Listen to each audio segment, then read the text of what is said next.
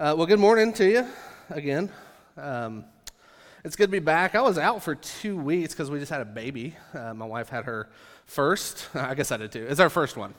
Uh, it's our first kid. Uh, his name's Fuller, and he's enormous. Um, and everything they say about parenting is true. You love them a lot, you hate them a little bit. Um, they cost you sleep and all that stuff, but um, it is certainly good to be back with you. I've missed you. I've missed being here. So, uh, as I have uh, been gone, we've started a new series. Uh, we finished up our little mini series about the priesthood of believers. What does it mean? Um, especially in, uh, in an age where the church can't meet normally, what does it mean that we are priests to the community, to those around us? Uh, how do uh, how do we act and how do we uh, move into that uh, title that has been given to us. And then we have transitioned into uh, a series uh, loosely kind of structured around the Ten Commandments. And, and we do that because we have been given our identity as priests, and now the Ten Commandments um, and then some words of Jesus out of the Sermon on the Mount tell us how we are to live. what then? Uh, should we do now that we have this identity? How do we act that out? How do we live that out? So, uh, this morning we're going to be in the book of Matthew, uh, Matthew chapter 6, uh, verses 25 through 34. So, Matthew 6, 25 through 34. So, let's give our attention to the reading of God's word. If you have a copy of the scripture, you can open that. Uh, if not, I think it's going to be on the screen. I'm reading from the ESV uh, because I can, and I think what's on the screen is different, but you guys can figure it out. You'll figure it out. Uh, so let's give our attention to reading God's word. Therefore, I tell you, do not be anxious about your life, what you will eat or what you will drink, nor about your body, what you will put on. Is not life more than food, and the body more than clothing? Look at the birds of the air. They neither sow, nor reap, nor gather into barns, and yet your heavenly Father feeds them. Are you not of more value than they? And which of you, by being anxious, can add a single hour to his, to his span of life? And why are you anxious about clothing? Consider the lilies of the field, how they grow. They neither toil nor spin, yet I tell you, even Solomon in all his glory was not arrayed like one of these. But if God so clothes the grass of the field, which today is alive and tomorrow is thrown in the oven, will he not much more clothe you, O you of little faith? Therefore, do not be anxious, saying, What shall we eat, or what shall we drink, or what shall we wear? For the Gentiles seek after all these things, and your heavenly Father knows that you need them.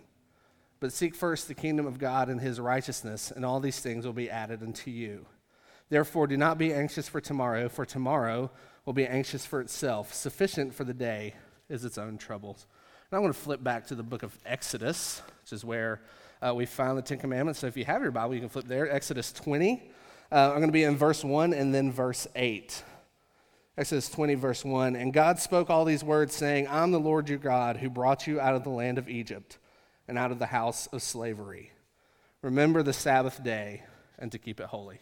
Let's pray again. Father God, we are thankful. Uh, we're thankful for your word. Uh, we're thankful that you have offered us rest. and may we not leave here uh, without taking you up on that offer uh, through the blood and through the work of your son, Jesus, in whose name we do pray. Amen. Uh, I went to college at Tennessee Tech in Cookeville, just down the road. And uh, while I was there, I was involved in our denomination's campus ministry, uh, in RUF is what it's called. And uh, so I was, I was a student, RUF student, and every Thursday was when we met. Afterwards, we would all go back to my house where I lived with five other guys. We called our house the Players Den. We were real confident in ourselves. And, um, and we would just invite whoever wanted to come to our house to watch The Office. That's when The Office was, it was like destination viewing. You had to be there Thursday at 8 to watch it. And, uh, and so we would have like folks, my friends were young life leaders, they would have like all their, like all their young life college leader friends over, and like all our RUF friends were over. And our house was always just packed out, and it was so fun. And uh, one evening, I noticed that I was looking around for my friend Nick and I couldn't find him, but I knew that he had, like, I gave him a ride to my house, so I knew he was there somewhere. And um, there were like all these people, and it's, it's so fun. And I go upstairs looking for Nick, and he's in my room, which was originally the bonus room, and he's just laying on my couch, and he's, he's in the fetal position, and he's just bawling.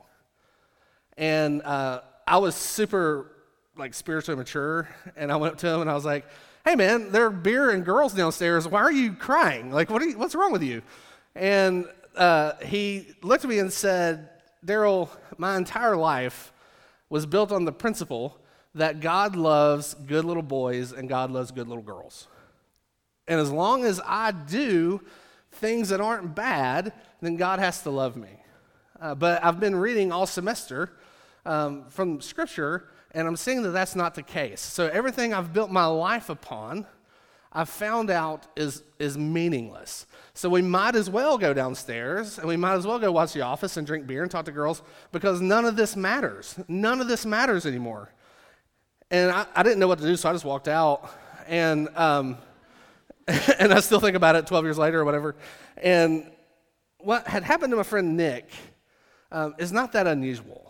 Uh, because what has happened is that he lived his life uh, with this anxiety that as long as he did what he thought he was supposed to do, then, then life would really work out for him. He had fallen victim to this trap uh, that fueled his performance and fueled his entire life, and it had failed him. Um, and this is what anxiety does.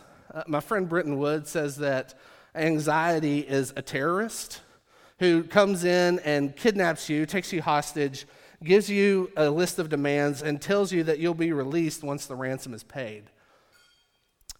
But the problem with it is that once we feel like we have, uh, or once we think rather, that we've satisfied the demands that anxiety makes of us, it kind of changes the rules. It's like playing, it's like playing basketball with like a four year old. Like you swat them, and then they, and they're like, "Oh, I scored." I'm like, "No, you didn't." Um, what we do is we, we put all our trust and our hope in the things that we're anxious about. And we find out that those things are going to fail us. So, in this passage in Matthew this morning, we're given one of these rare opportunities to hear from Jesus himself. Uh, Jesus preached sermons. Uh, this is probably his most famous one. It's called the Sermon on the Mount. And he's speaking directly to anxiety and directly to worry. And this connects with the Ten Commandments, the commandment that we read about remembering the Sabbath and to keep it holy, uh, because what anxiety does is it always keeps our heart busy. Uh, and our heart can rarely, our hearts can rarely find rest. And what we'll see in this passage with Christ speaking to us is that because of Christ and his great promises that he makes to all his people, we can trust in his certainty. We can rest in his certainty when all else is shaken. Uh, because of what he has done for us, we can rest in his certainty when everything else is shaken. So, we're going to have two points this morning and then sort of a point of application, a so what point. So, we're going to look at the act of anxiousness. What is the antidote to anxiousness, anxiousness rather? And then so what? What does all this mean? Uh, so let's look back at the Matthew 6 passage, if we can throw that up. Um, Again, this is Christ. He's in the Sermon on the Mount. It's his most famous sermon. Um, and he's outlining what the kingdom of God is to be. Um, he's, he's telling everyone the kingdom of God is here, and this is how it's going to look. Uh, this is what we're going to do if you're a part of it. Uh, this is how it's going to advance across the earth. It's going to look different uh, than any other kingdom you can think of. And we get to chapter 6, and he's speaking directly to anxiousness because the thing about anxiousness and anxiety, especially for us, is that it's become such a normal part of life uh, that it's easy to sort of ignore it and just hope it goes away. Um, except it's like having a mountain lion in your house. Like it's just going to pounce on you at some point when you're asleep. Um, and Jesus has finished this long diatribe about money and about treasure and our relationship to it. And then he comes in with verse 25 to say, Therefore, I tell you, don't be anxious about your life. And if we stopped right there, it's pretty easy to be like, Well, thanks for nothing, Jesus. Uh, this is like getting dating advice from somebody that's terrible at dating. They're like, Yeah, man, just go, just take, send her flowers. It's fine. Like, well, that doesn't really work. Like, nothing you said makes any sense.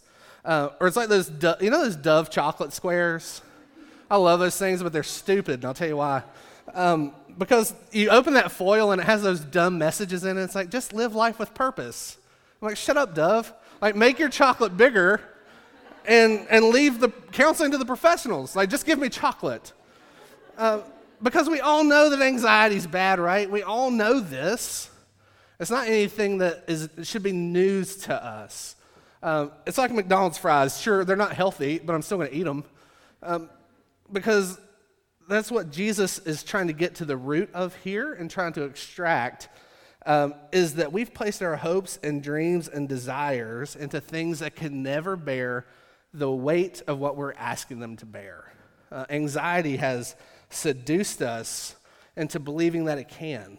That if we just worry enough about it, um, if I continue to keep thinking about whatever it is that's driving my anxiety, then it'll work out. Um, think about how we talk about the pandemic, right? When all this is over, we're going to go party super hard. Like when all this is over, we're going to the beach together. We're going to get an apartment together. When all this is over, when there's a vaccine, then we're going to be okay. And that might be true until the next person eats a bat, and then we're all stuck under our toilet paper stash again. Uh, because anxiety will, will lead you to believe that no one is worthy of trust. Anxiety wants you to believe that no one is worthy of trust. Like I said earlier, we had, my wife and I had a baby two weeks ago, and um, y'all, it's the weirdest thing because you're like in the hospital and everybody's helping you out, and then like two days later, they just kick you out and you're like, "Is this car seat right?" And they like check it, and they're like, "Sure, see ya." And y'all, we had the baby at Midtown, St. Thomas Midtown. We live in Lenox Village, um, just south of town a little bit. It took me an hour to get home. Um, it's the slowest I've ever driven in my life because all of a sudden I was like, "Holy cow!" There's a small child back here, and I was suddenly aware of everyone else's terrible driving um, and also aware of how often I pick up a phone and look at it while I'm driving myself. A guy ran a red light next to me. Y'all, they wouldn't let me preach if that had been recorded. I was so mad at this guy, but I was really mad at myself because I was trusting in my abilities to keep my son safe, and I quickly came to see that I have zero control. Zero control. And we work so hard at our jobs to provide a life that we have dreamt up for ourselves.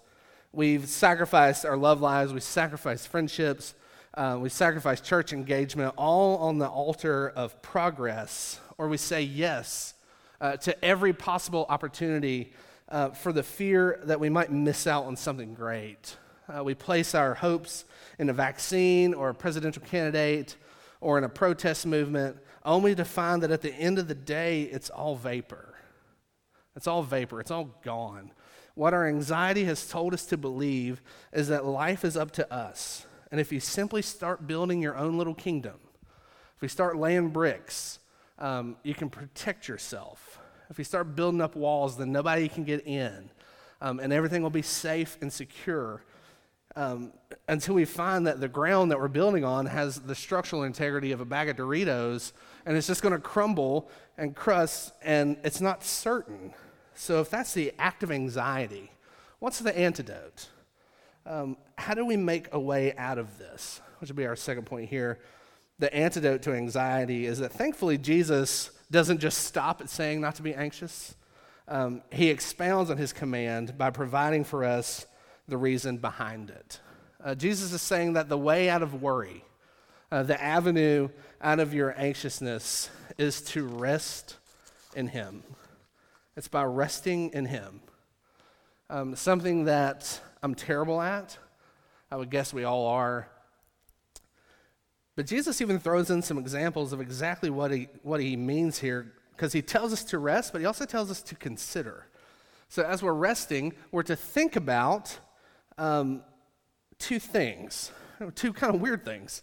Um, because rest, y'all, isn't just about like the vacation that we're hoping to take. Um, He's talking about rest of the heart. Uh, it's not that our lives are busy, it's that our hearts are busy.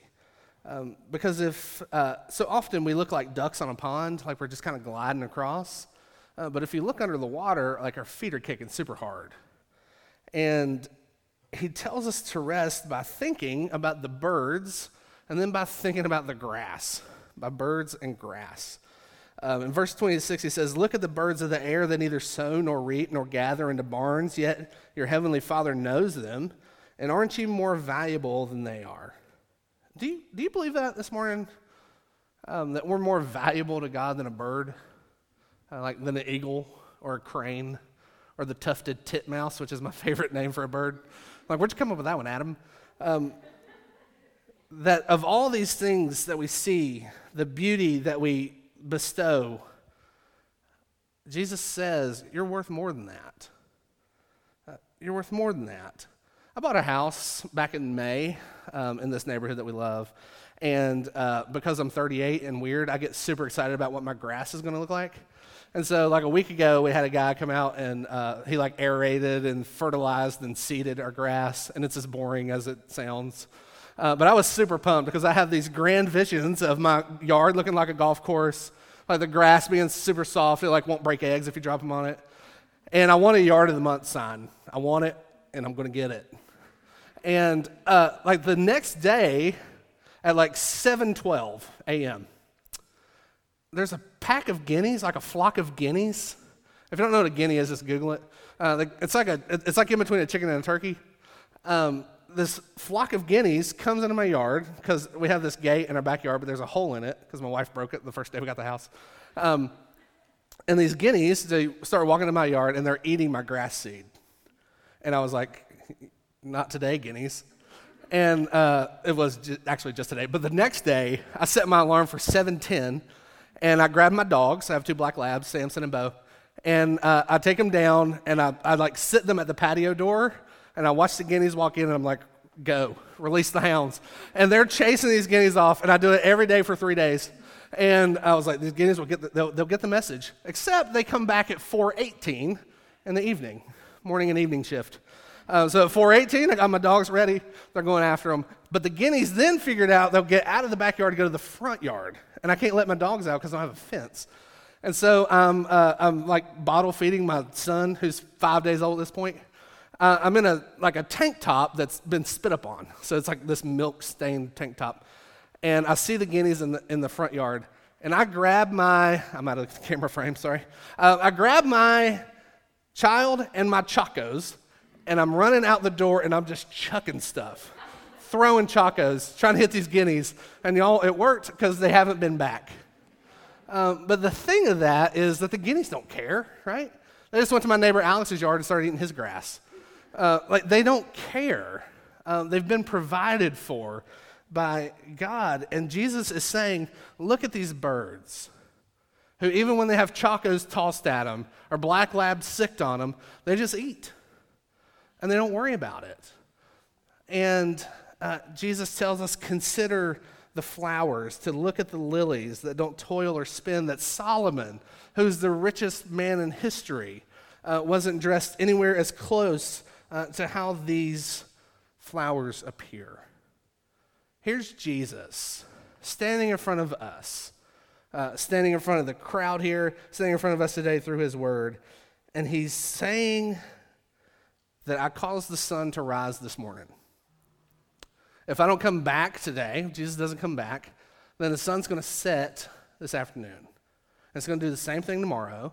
It's going to do the same thing tomorrow uh, Jesus who carved out Yellowstone with his finger, the same Jesus who later in this book would march to a cross broken and bloodied, bearing the sins of his creation, stands in front of us this morning and says, That kingdom that you're building, the protection, the walls that you're making for yourself, is never going to hold.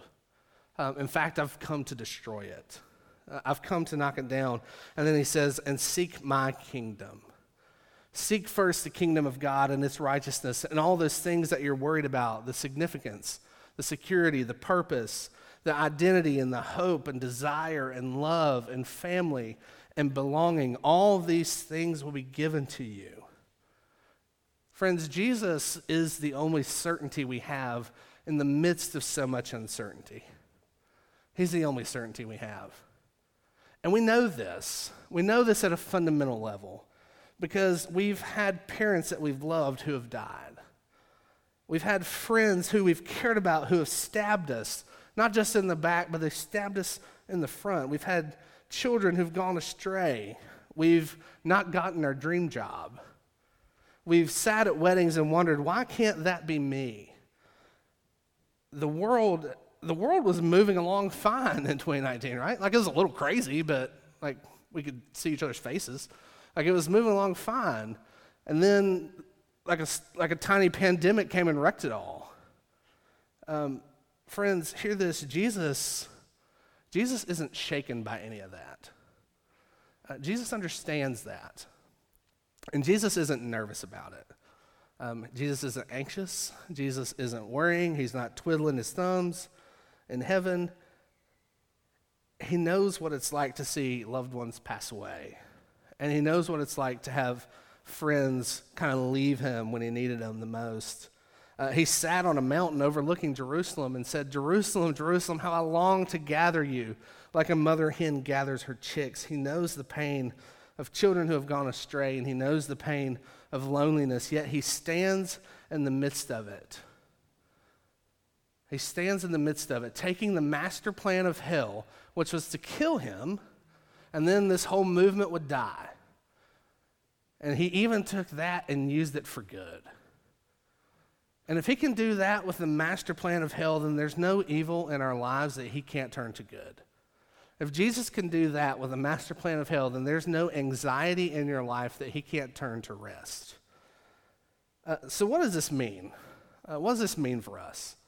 Um, because, Daryl, I can take medicine for my anxiety and still do what I want. What is so good about Jesus that he can even make such a claim? Uh, Jesus makes this claim because this is true. He didn't die for birds. Uh, he didn't die for the grass. He didn't suffer and toil for some flowers. Uh, and we have to see Jesus breathing and living and teaching and bleeding and dying because what it took for Jesus to save us cost him his life. This is why you're worth more than birds. Uh, this is why you're worth more than the grass. Because Jesus gave his life willingly as a lamb led to slaughter, scripture says, and that before the foundation of the earth was laid, God set his affection on you, which means that you are untouchable. If he did this before anything else was made, that means you are locked and secured in him if you're connected to Jesus this morning, and nothing can touch that. It's the one thing in life that you can't lose. Uh, and as the missionary Jim Elliot says, he is no fool who loses what he cannot keep to gain that which he cannot lose. He is no fool who loses what he cannot keep to gain that which he cannot lose. What Jesus offers you, what Jesus offers me this morning, is certainty. Uh, he offers us a life hidden in him, free from the cold grip of anxiousness because we know that ultimately He is the one who will not let us go. That it is He who is guiding us, that it is He who loves us, that He is the non anxious presence that we desperately want. And He's the non anxious presence that your friends desperately need. And we can be certain of Jesus being the best kind of friend because we know that nothing in this world, nothing in this world, Nothing that anxiety can promise us compares to what we have found in the arms of Jesus. Let's pray together. Our great and gracious Heavenly Father, we do uh, so desperately long for this to be true. Uh, and yet you have shown us that it is. Uh, Lord, as our anxious hearts uh, are looking around every corner and scanning every horizon uh, for whatever possible threat we see, uh, May we see you standing there. May we see you with arms wide open, uh, welcoming us, uh, welcoming us into your fold, uh, calling us home, um, and becoming for us what we desperately need, which is rest. Uh, that you are our Sabbath rest. Um, it's not just a day of the week, but it's a person. And because of you, our hearts can find comfort, our hearts can find freedom uh, freedom from anxiety, uh, and freedom from the myriad sins uh, that bog us down.